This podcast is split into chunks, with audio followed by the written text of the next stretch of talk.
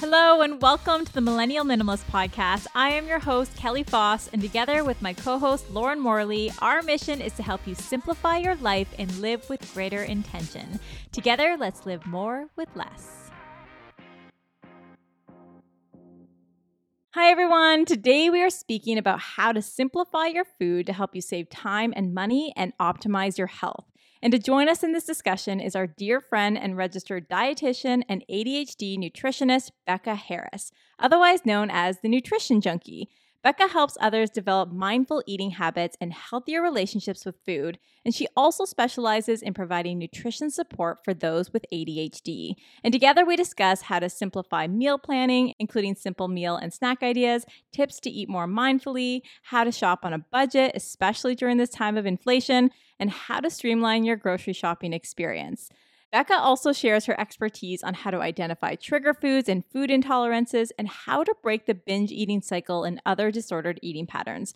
Plus, she shares some eye opening stats around food labeling. Be inspired to start building simpler and more intentional food and eating habits so that you can optimize your health for the long term.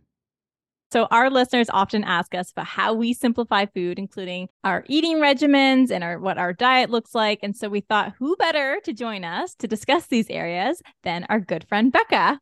Now Yay. you're yeah, of course, yeah. And now you're otherwise known as the nutrition junkie on all of your socials. You are a nutritionist and registered dietitian, and you also specialize in nutrition support for those with ADHD, otherwise known as attention deficit hyperactivity disorder. And you offer a range of services to help your clients simplify food and as you say, optimize their health. Now, to give our audience some background, can you briefly share what inspired you to study nutrition and eventually offer support for those with ADHD? Yeah, absolutely. Well, what an intro. Thank you so much for having me. I'm very excited to be here. Yeah, so I guess to start, as you mentioned, I am a dietitian specializing in ADHD, but I did start my career as a criminologist, which is always funny to say. And I do feel like there's a lot of connection between crime and other things, other aspects in our life. And I've always kind of been fascinated by why things are the way they are, why people do what they do. And this relates to crime, but also nutrition, business, other things. And so it's kind of that that drove me from the criminology to the nutrition world. But kind of in between, I worked for the government, I worked in sales.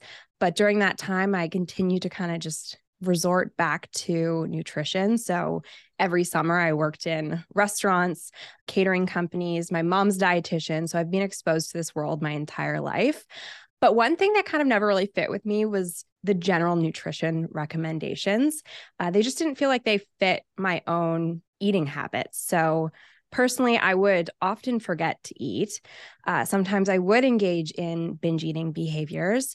And there were certain things like certain foods that I felt like I could just eat endlessly. And I had this thing about texture. So there was just like some things that I kind of really struggled with, including intuitive eating as well. But I just felt like nobody was really addressing these things in relation to food, uh, at least not in my world. And I felt like a little bit of a misfit. So taking that kind of curiosity and why why things are the way they are. Why am I eating this way? It kind of drew me into nutrition and researching these things a little bit deeper. And that's kind of what pushed me back into school. So I ended up going back to school for a second undergrad and um, a master's degree. And then during my master's degree, I was diagnosed with ADHD. And then it was almost like the puzzle pieces kind of started falling together. And specifically with how I eat, it just started to make a lot more sense. And then once I kind of got to this point, I realized that I I really wanted to help other people who were going through the same thing. And so now in my practice, as you said, I help ADHDers optimize their own health and their time in the kitchen. That is awesome. That's so great. I remember I remember the moment you told me, "Oh gosh, I was just diagnosed with ADHD." And then you you took that as a, "Hey, like now I can research this subject and now I can help other people." who are also suffering with it. And and I'm I'm curious, can you describe the relationship between ADHD and disordered eating patterns because you mentioned that and how meal planning can help alleviate symptoms of ADHD? Absolutely. Absolutely I can. So yeah, so ADHD it's associated with that like inattention and sometimes that hyperactivity. Uh, so you can be one or the other, or you can be both, which is best of both worlds. But sometimes this can also result in ADHDers hyper focusing on things that we're really passionate or engaged in. And sometimes this can lead to us forgetting to eat throughout the day, uh, especially if we're possibly on certain stimulant medications. Those can kind of curb your appetite, which can also further you forgetting to eat throughout the day. And then sometimes comes the end of the day and you've barely eaten anything and your body kind of goes into this like survival mode and you might start overeating into the point where you feel uncomfortable and sometimes this can like bring up feelings of shame um, and then the next day starts and you feel like you might need to limit your intake to make up for the day the night before. And this kind of creates a cycle of disordered eating or what's often called like binge eating when the best thing that you could possibly do for yourself is likely just eat appropriately the next day to kind of help and break that that cycle so, I mean, of course, like binge eating can be emotional and stuff as well. Um, like if we are anxious or emotional eating, that's absolutely a thing. But oftentimes, what I see is that it's a combination of possibly like emotional eating, but then also either unintentionally or intentionally depriving themselves of like proper nutrition and kind of getting stuck in this disordered eating pattern. Um, and then I think the second part of your question was about meal planning. Mm-hmm. Yeah, because mm-hmm. I understand that there's some strong evidence to support nutrition therapy for ADHD. Mm-hmm. Yeah, definitely. And I would say for nutrition therapy, more specifically, like the best thing that you can do to kind of help manage symptoms through nutrition is eat consistently uh, throughout the day and just making sure that you're nourished. Uh, because like you kind of you want to avoid highs and lows in blood sugar, which can actually um, kind of perpetuate ADHD symptoms. But meal planning is a great way to kind of help alleviate it won't necessarily alleviate the symptoms but eating the balanced diet can help alleviate the system or the symptoms and eating consistently throughout the day will help you do that so it's kind of again as i said balancing those blood sugars so that we don't see the peaks or dips. And then like peaks can absolutely lead to like hyperactivity moments and then uh, the dips can kind of lead to like exhaustion or inattention. So meal planning can kind of help us go throughout the day or the week with a plan. So when your focus might be elsewhere and not necessarily on food you can kind of look to that plan uh, to guide you and kind of know what you're doing and i'm a huge advocate for meal prepping so there's obviously meal planning and then there's meal prepping but meal prepping for me has been such a lifesaver. And this can, it can really just be as flexible or as rigid as you want it to be. But I absolutely love having options for when hunger strikes because when it does, oftentimes a lot of people are just kind of grabbing the easiest thing next to them. And if you have meals prepared or even parts of meals prepared that make creating something easier, it can just, it can be life changing. And I should mention too that people with ADHD often have a harder time identifying those hunger cues. Uh, so often, as I said, when you realize you're hungry, you're really hungry. That's so interesting to link that. I feel like so many people would just get so busy with work and you know they'd be working all day and they'd be like, "Oh, I haven't eaten," and they'd come home and overeat, but they would never think to like link it to ADHD. So it's it's so interesting that you're studying and combining the two. I am the mm-hmm. opposite though. I don't think I've ever forgotten a meal in my life. like just all my years of dieting, even if it's like the most stressful day, I'd be like, "Whoa, it's almost lunchtime." That's great. So, That's healthy. yeah, I guess that is. Well, it's like good and bad. I'm like, "Oh, I wish I could like miss lunch over this stress," but that's not the way I I operate. Um, I actually want to talk about uh, meal prep because we've talked about it just because obviously we're friends and I know you have your big meal prep Sunday. So, how do you do it? Like, do you prep for like two or three days? Do you like grocery shop for the whole week? Can you kind of go into detail about how you do it? Yeah, yeah. As you said, I love my meal prep Sundays. Yeah. I'm going to be completely honest with you. I am pregnant. And during the first trimester of my pregnancy, I was violently ill. Mm-hmm. And so that really kind of threw me for a loop because all of the systems that I had in place kind of got like thrown off kilter. Like I was unable to prepare foods because foods made me so nauseated, but I'm finally getting back into it and I'm so happy because I've missed it so much. But basically what I do is I on Sunday I, I get all of my groceries. I have a plan for the week that I'll either prepare on Saturday or Sunday. And then Sunday evenings I'll spend one to one to three hours depending on how much I want to prepare and also how complicated the recipes are that I picked out. Um, but I'll prepare for like three to four ish days. But I haven't really great setup with my partner currently where I do that initial meal prep at the beginning of the week. And then um, during the end of the week, when we start running out of that food, he prepares those meals. So it's a really good system. So maybe I'll do three to four days and then he'll maybe do three days and then we'll order in one night or go out one night. So it works for us. It might not work for everyone, but I absolutely love not having to make too many food based decisions throughout the week. And so that's exactly how I like it. and you prep four different dinners or you prep one dinner that you can eat for four nights? Yeah. So I'll usually prepare one breakfast. Normally it'll be like overnight oats, or I will do egg bites or something like that. And then I will prepare two to three other options, um, sometimes for lunch, if it's something like a soup or something like that, but then also um, like one to two things for the evenings. And so you do have to kind of be one of those people who are okay eating the same thing for like yeah. two nights in a row because not everybody's like that and that's fine because i'm so into convenience i can suck it up and do that and, and i've learned to love it and so so yeah i feel like it just kind of helps like free up a lot of, of brain space for me yeah, I always do the cook once, eat twice rule. Like yeah. I refuse to make dinner if it's not going to be at least two nights. I think it's a great strategy. yeah. yeah, yeah, it's a really great way to do things. I mean, it's economical, it's more sustainable, and uh, yeah, I love it how it saves you time throughout the day, which is great.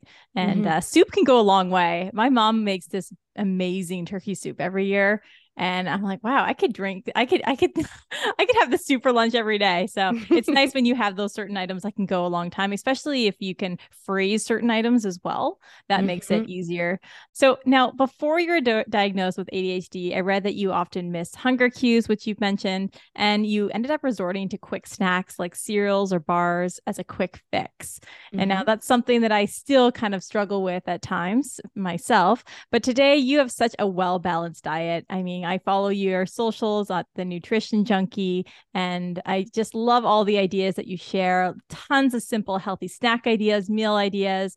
And uh, so I'm curious can you share a couple of snack staples in your diet and advice for others, keeping in mind everyone's diet and bodies are different? Yeah, absolutely. And I should note that I do still sometimes miss hunger cues. It is a work in progress. Um, but that's one of the reasons why I really like having the food, prepared food on hand. And so I usually do stick to things that I know will keep me satisfied for a longer period of time especially when it does come to snacks. And again we don't want that the, our blood sugar fluctuating too much throughout the day. So often what I'll do is I'll prepare something like a carbohydrate like a whole grain with a protein or a fat. And usually that's a really good combination for like crushing hunger. So things like oats with berries and like nuts and seeds or nut butter can be a really great snack. Um, like a piece of whole grain toast with avocado and hemp seeds is like another favorite, or even things like trail mix with like a piece of fruit. But I always try to combine foods and like those macronutrients just so that it's keeping me full for longer and that I, I don't feel like I'm necessarily snacking throughout the day um we follow your instagram and you have so many good meals too like quick and some are really convenient too. Can you just tell us some of your go-to meals? Yeah yeah and I, you kelly mentioned this earlier but like preparing freezable options is my absolute go-to. In case i get sick of something by day two or I just don't want to look at it anymore. It's easy to kind of put that food aside and put it in the freezer. That way you're not wasting it. Mm-hmm. And you have something to come back to in a week, a month. If you are hungry and you don't have the energy to make food, you just go to your freezer. And so I will often prepare some freezable foods. So things like uh, shredded chicken, stews, chili, banana bread, even sometimes like freezing smoothie ingredients together and then add the milk or almond milk to it right before you blend it. That can make the process so much easier. But then I'll also prepare usually like salad ingredients or sometimes just cut the veggies up for like a stir fry to make like later in the week. So those are my go-tos. wow, I want to see images of your fridge and freezer. It sounds amazing. I actually myself I just bought the Beast blender. It's amazing. They're they're not a sponsor of ours, but it's the most minimalist blender you've ever seen. It's so beautiful oh. and it oh. does the job so well. And I've started to combine blueberries with raspberries and and banana in little packets and so that I could just pull it out. It's really nice. It makes yeah. it so much easier. I love that idea. And I know, I mean, I, have seen so many stories on your Instagram. You're cooking muffins. You'll do a big batch and you'll freeze half of them. It's great. So smart. Yeah. I probably have about 60 muffins in the freezer right now. oh, wow. yeah. Let it. me know if you're hungry. I'll bring some over. yeah, that's great. I know you went to become a dietitian, which is so interesting, everything you got to study. Uh, what were some of the biggest myths about nutrition that you learned? Ooh, good question.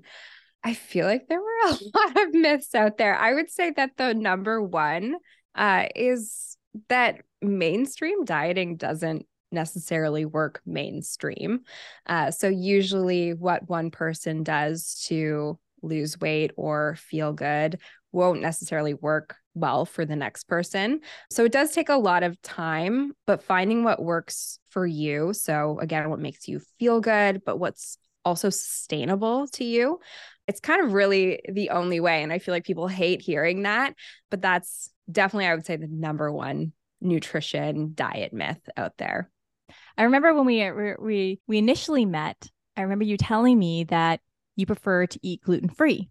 Mm-hmm. And and then later on, maybe a couple years ago, you started integrating gluten foods back into your diet. So I'm curious, yes. how, how, can you share that story and and why that is and why gluten isn't necessarily bad for all? Yes, I think that that is a great thing to touch on. So, while some people are gluten sensitive or have celiac disease, it's completely a real thing it isn't necessarily something that we all need to cut out. And there's actually can be some drawbacks to limiting it or cutting it out without having the need to. So there has been research done in this area and they have found that people who unnecessarily cut out gluten who might not be followed by a dietitian or physician tend to have nutrient deficiencies. So things like fiber, zinc, B6, things like that, uh, they might be lower in their diets. And if they're not supplementing with other foods or a supplement, that can actually cause more harm than good. And so there has also been research done showing that nutrient deficiencies, the lack of gluten in the diet can also impact your gut microbiome. So it's it's really interesting because I feel like it is such a fad and such a trend right now. But when you look at gluten free products and you compare them with the gluten full products, sometimes you'll notice that they're higher in sugar or fat but lower in things like fiber and things and, and nutrients. And they're also less likely to be fortified right now because there's less regulation around that. So fortifications when there's vitamins and minerals and stuff added to the product. So yeah, so basically cutting it out can actually be more harmful than good. Fascinating. I ended up getting a blood test uh, to test if I had celiac, and I didn't have celiac, but I have a sensitivity. So mm-hmm. I, th- I, thought that was a little fat. I thought that was fascinating. So I try to be around 85, 90% gluten free, but I'm also super mindful of eating gluten free products that are highly processed because there are a lot of them out there. Uh, mm-hmm. So I'm trying to I, am trying to be wary of that. I one of my favorite podcasts is uh, it's called Feel Better, Live More, it's with renowned physician Dr. Chatterjee. I don't know if you're mm-hmm. familiar mm-hmm. with it. Highly recommend it. And he interviews diet and nutrition experts and scientists. And as a listener, I've learned that while there are varying diets out there and good and bad foods, everyone's body is different. And I've learned that in my everyday. And we are the experts when it comes to what makes us feel good and what doesn't. You know, at mm-hmm. the end mm-hmm. of the day, I know what sits in my gut well and what doesn't. So I'm curious, how can we better identify a food sensitivity or intolerance ourselves? And would you recommend an elimination diet?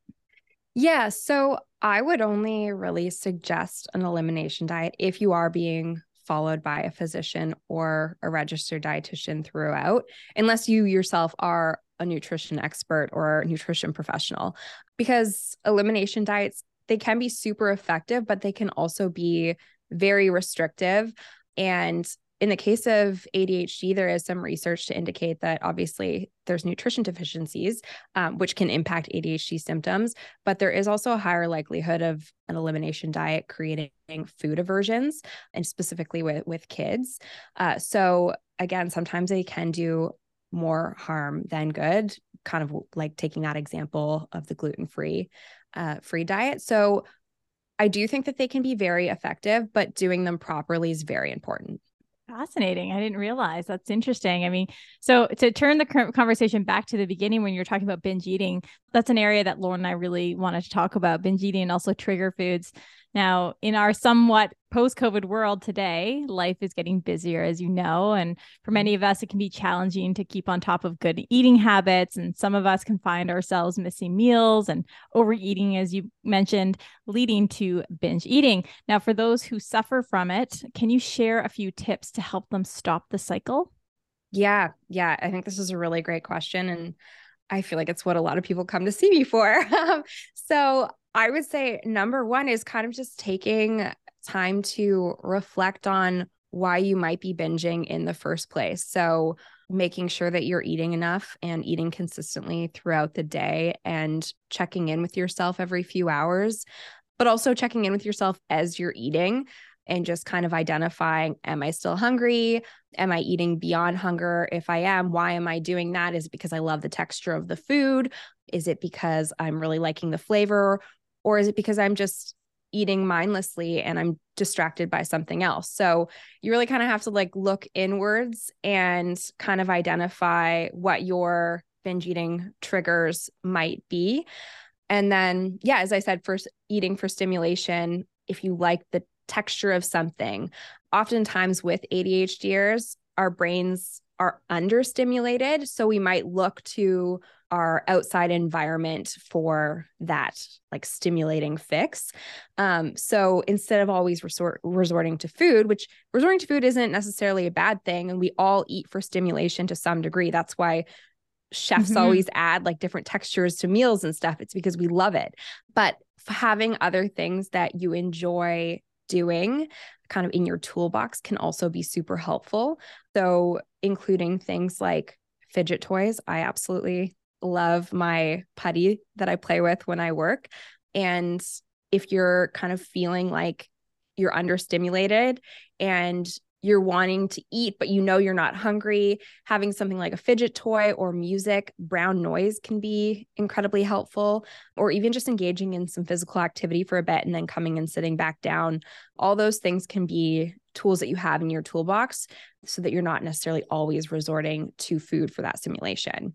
But then also, like, if you do binge, there is absolutely no need to punish yourself for that. Like, taking the guilt out of it is so, so important because you do deserve to eat normally the next day. And this actually may help you get out of that binge restrict cycle much sooner than if you continue to kind of engage in that behavior. Uh, and as I think I mentioned before, like I, I genuinely do see binge eating as more of like a survival mechanism. Like it's really our body's way of telling us that we need something. So by continually depriving our body of that, uh, you're not really setting it up for success. And then lastly, would kind of just be having those grab and go options or that meal prep mm-hmm. available. So for when you're feeling really hungry, um, you have something that's at hand that makes you feel good, that makes you feel full, that is satisfying to you. A little side note in university, a lot of my friends, they called me the snack queen because I always had a snack on me. And Lauren, my my good friend Sandy from university, she, when Instagram started, she goes, "You should you should get the handle snack queen." I should have. I should have. But you know what? It's so nice to always have something on hand. And it can be healthy stuff too. It doesn't need to be packaged. It could be an apple, right? Carrots, something like that. Just have yeah. things on you that are easy because a lot of people they're on the run and they just end up resorting to binging at the end of the day because they haven't eaten throughout the day. They don't have any snacks on them. So I think having stuff on the go is really important. Yeah, and there are package options that are very good and filling as well. Like you can get trail mix in a package. Kelly, I've actually seen you with those. What are they? They're the allergy blueberry bars. Allergy blueberry bars. Oh, the yum yum. Had the yum yum. Oh, I love the yum yum. Oh my gosh. I saw I'm... you. I know. I saw you with them like two times, maybe like a year ago and I went out and bought some because I was inspired and I love them. oh my gosh. They're well, I like the banana ones, the banana yum yums. Oh my gosh, I could eat them every day. I want to figure out how to actually make them at home because I eat them so much. yeah, they're That's amazing. so good. It's a Canadian brand, everyone. FYI. oh, I didn't even know it was Canadian. Yeah, well, they are delicious. They Hopefully are. Delicious. They'll integrate into the U.S. soon. yes, yes. And if any of our listeners have bar recommendations, send them our way because we love them. Uh, but yeah, I'll take give it to you, Lauren in my younger years, like in my 20s, when I would do super strict diets, I would always binge. And mm-hmm. it's such a terrible cycle because then you wake up and you're sick and you're bloated and then you want to restrict again. And it's so hard to get out of it.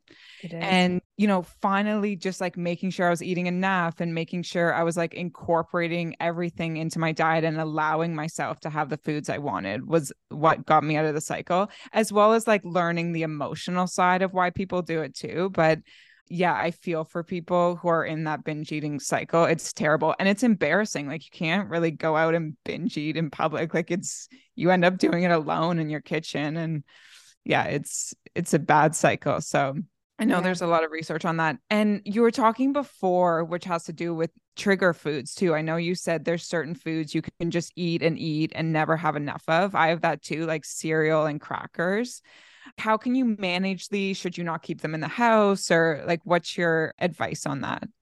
I would actually recommend continuing to keep them in the house. I do think that sometimes if we uh, restrict or limit certain foods from being around us, it kind of gives us more of that restriction mentality where if we happen to be at a party or we happen to have them in the house, then we might be more likely to binge on them because we see them as like a limited resource. Mm. So I it's like the long route obviously, yeah. but I really do recommend trying to like develop more of a healthy relationship with food and again kind of identifying why you might be binging, but then also like kind of honing in on what exactly it is that you might like about that food. So if it's crunch or it's the flavor, maybe you can find that crunch or flavor in something that makes you feel better. Oh, yeah, that's so true. Mm-hmm. I, I like that you you mentioned, hey, work on managing it versus just not having it in the house because you might come across that food, you know, when you're out at a party, etc., mm-hmm. and then you'll start binging on that item. Yeah, it's you're working through it versus just eliminating it and not actually solving the root of the problem. Yeah, I think pretending that it doesn't exist for like a time a period of time is more of a band-aid fix than than actually getting to the root of the the problem. So yeah. mindful eating. I like it. I like mm-hmm. it. So, and this actually moves us into my question. Uh, you also help your clients develop mindful eating habits so that they can develop healthier relationships with food. And I, I love that. I think it's all about being mindful and, and understanding your eating patterns and making changes from there. So, can you share a lesson that you share with your clients to help them eat more mindfully? Yeah, absolutely. I would say that in terms of lessons, really kind of just figuring out what mindful is for you is so, so important, especially for people in the neurodivergent um, category like myself being mindful might not necessarily mean eating in silence. So, um, I know that for intuitive eating and things like that, there is the recommendation that you kind of really focus on your foods and don't have distractions around you. But for somebody with ADHD, eating in silence could potentially be like nails on a chalkboard. It could be really hard to do. And so, just figuring out what mindful means for you and kind of tailoring it to your lifestyle and making it completely your own is important and it helps you kind of stick to those types of things for longer periods of time. So if you are one of those people who find it really hard to eat in silence, so if you're not eating with family or or what have you, it is okay to like listen to a podcast and eat or watch a show while you're eating. You can still be mindful in that process if you focus on the food as well because a lot of times people just won't do it. Like it's too hard to eat in silence. And so just allowing yourself that other stimulate stimulation can kind of like open the world of what mindful eating actually is. And mindful eating is similar to intuitive eating. Is it very similar or yeah, so intuitive eating, it has intuitive eating kind of has a set of principles to it and there's two dietitians who wrote this uh this book. It's called Intuitive Eating and it kind of guides you through those principles and how to to eat more mindfully as well as kind of just to let go of like food shame and stuff like that. It's a really good book if you're you're interested and you haven't read it yet. But then mindful eating is kind of less structured as of right now. Mm, okay. Mm-hmm. Yeah, no, it it take it took me so long to learn how to eat mindfully. And um, that's so interesting that you're saying about listening to a podcast. I feel like sometimes if I am watching a movie or a show when I'm eating, I can slow down and enjoy it more than if I'm just eating. I feel like then I eat fast because I'm like, well, this is all I'm doing right now. So you really have to find what works for you.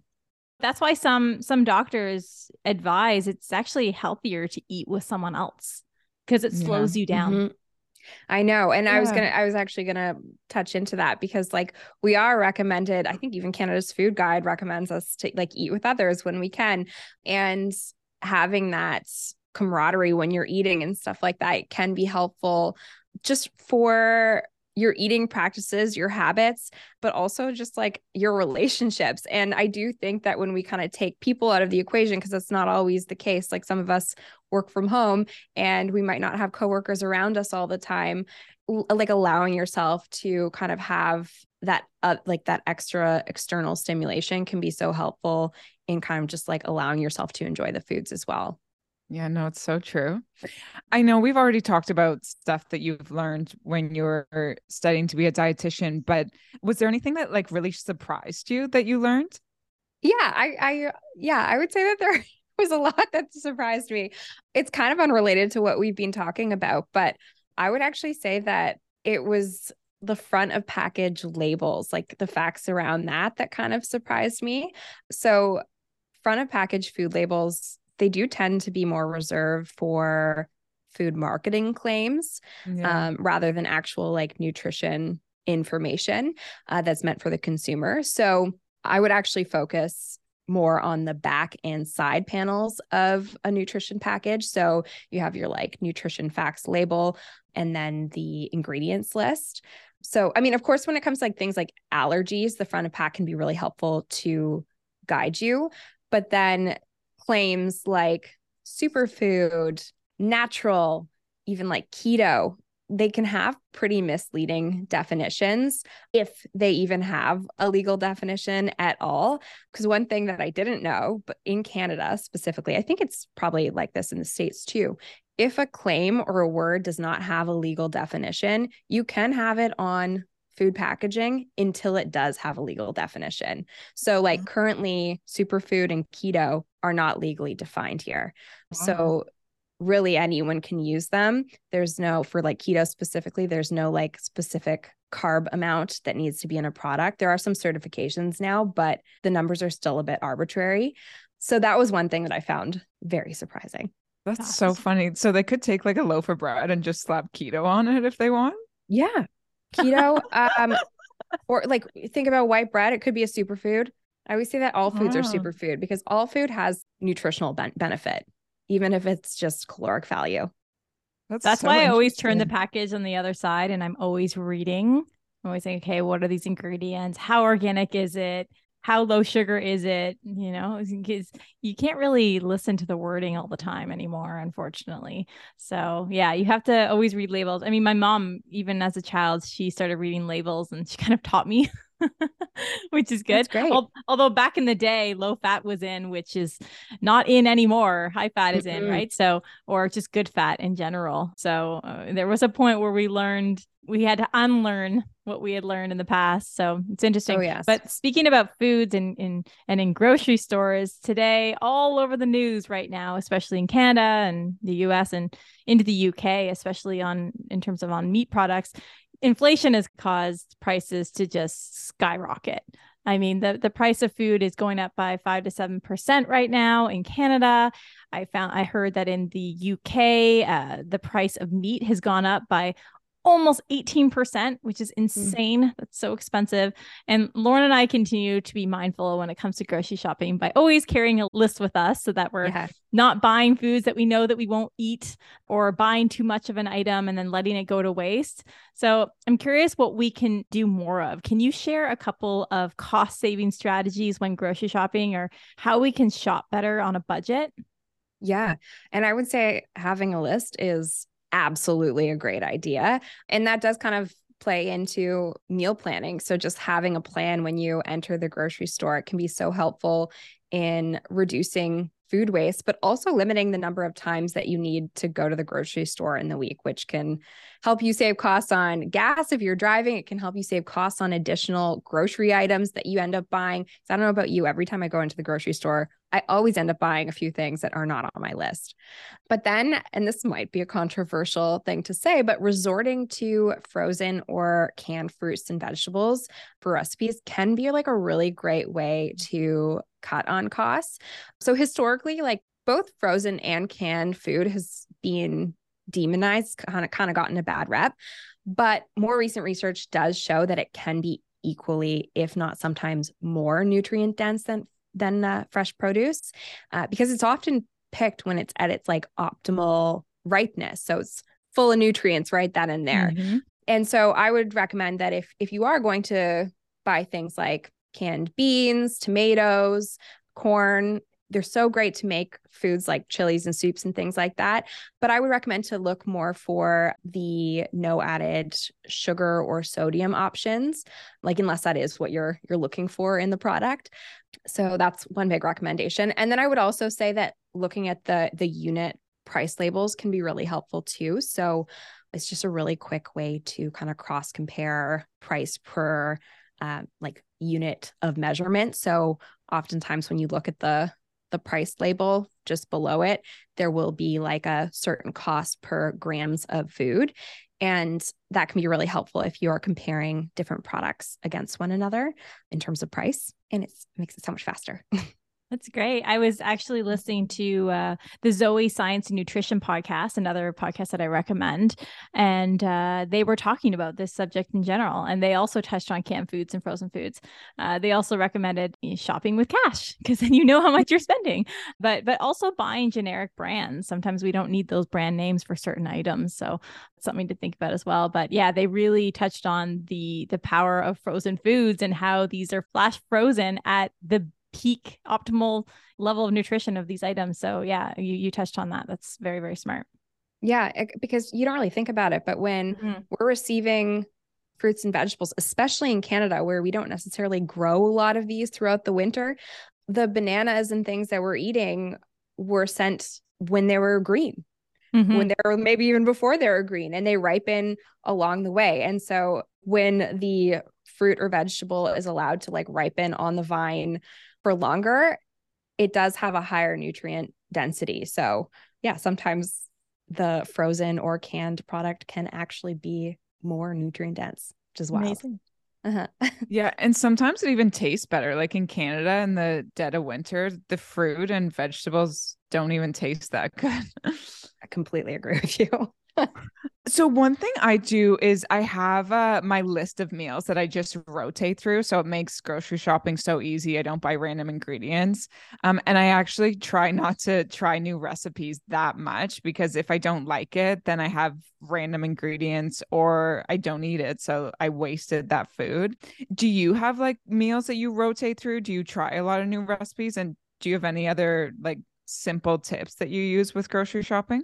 Yeah, um, that's actually one thing that I do recommend to clients, and I do it as well as I have I have an old school recipe box with my yeah. favorite recipes in it, and I do find it extremely helpful. Obviously, in like saving time and stuff like that, um, but in just kind of freeing up that brain space and like trying to decide what to make for the week, or if you're middle of the week and you need to make something, not having to scroll through the internet to find something, but to having those like 10 plus recipes in a box or saved to your browser can be so so helpful and and a great time saver. I would say again like going to the grocery store, going grocery shopping with like a list or a plan. I I'm a little bit anal when it comes to my grocery list. I categorize the entire thing based on the sections of the grocery store. And I only usually go to the same two stores in my neighborhood. So I know the layout of the store and I organize my list that way so that I'm not backtracking or forgetting anything. And it does take a little bit of extra time to just organize a list, but it ends up saving me a lot of time in having to do that backtracking or like if I do forget anything, having to go and find it, or when I get home and I realize that I forgot it, having to go back. But yeah, I actually I do have a meal planning guide. It's specific for ADHDers. It's on my website, but it really could be useful for anyone. And it kind of just helps simplify the process. So it walks you through kind of like my method in terms of how I kind of plan out my meals and recipes for the week and then how I do my grocery shopping and stuff like that. So if you're interested, check it out. Yeah. Also on your website, the nutritionjunky.com, you also have a ton of recipes, which is great. I'm working on getting more. Yeah. It's one thing I got asked about the most. And it's one thing I keep procrastinating on. okay, so to begin to close, can you share a couple of your favorite thought leaders or scientists in food and nutrition? For me, uh, one of my favorites is the minimalist baker I'm sure you've seen her content. She's amazing. Yes. She really simplifies food so well, so perfectly. I could watch her videos in rotation all night long. And I also follow Max Lugavere. He's he has the the book Genius Foods and Genius Kitchen, two books that I highly recommend. But I'm curious, uh, as a registered dietitian, who do you follow? For food based content, I love Minimalist Baker. I feel like whenever I see a recipe come up with her name on it, I know it's going to be a good one. Then another one is Give Me Some Oven. Oh, all of her recipes are absolutely incredible. But then for more of like the food science, food, uh, like nutrition world, I would say that it's Evelyn Tribole and Elyse Resch who wrote that intuitive eating that book. So if you are interested in eating more intuitively, more mindfully, I would recommend kind of checking out their resources and even getting that book if you're if you're so eager. And then in terms of like more fun nutrition accounts, Food Science Babe. It's one of my absolute favorites. Not Food Babe, who has blocked me on Instagram, but Food Science Babe. Uh, so she she is a food scientist, and she kind of debunks common food fear claims that you might be hearing either in the news or seeing on social media. And she does it in such a a great way where it's super understandable and it really kind of makes you realize that the food industry might not necessarily be against us, which I think is really important to to acknowledge. But then also there's another nutrition account. It's at the Nutrition Tea, Shana Spence. I love her content as well. It's great. Very mm-hmm. helpful. And where can our listeners find you? Yeah, so find me on my website. So it's the nutritionjunky.com and junkie is spelt with a Y. Um, and then that's also where you can find that meal planning guide that I mentioned. And then you can find me on social media. So Instagram and TikTok at the nutrition junkie. Fantastic. And and and you work with clients all over the world, right? You can you work virtually as well. I do. I actually I have recently stopped seeing clients one on one. I'm creating a course to be launched this year in an ebook and have some fun things coming down the pipeline. But one of the reasons was I was just finding that seeing clients globally was a bit challenging with like time changes and stuff like that. So I want to mm-hmm. create some resources that are more accessible. So yeah, that's what I'm doing. oh, fantastic. When did those launch? The ebook is coming out in, I was going to say in February. It is February. It should be coming out this month. And then the course I'm working on, I had initially planned to have it out before my mat leave, but it won't be out probably until mid to late year. Okay, great. Well, thank yeah. you so much. Oh, it's so much fun to hang out with you, Becca, in this way. So you're I so know. knowledgeable. We're so happy to have you on. And uh, yeah, everybody check out the nutritionjunky.com. Yes, thank you for having me. This was so much fun. yeah, this was great. Thanks so much. Thanks Becca. so much. Bye-bye. Bye.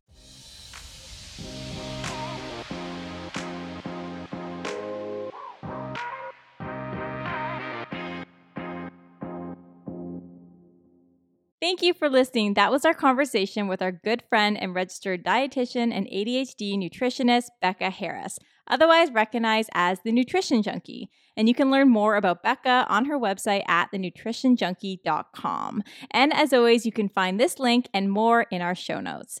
And to close, I want to say a big thank you to those of you who have written us a kind rating and review on iTunes. We really appreciate your kind feedback, and your words really keep us motivated and help our podcast grow. So thanks again for listening, and I will speak with you next week. Bye bye.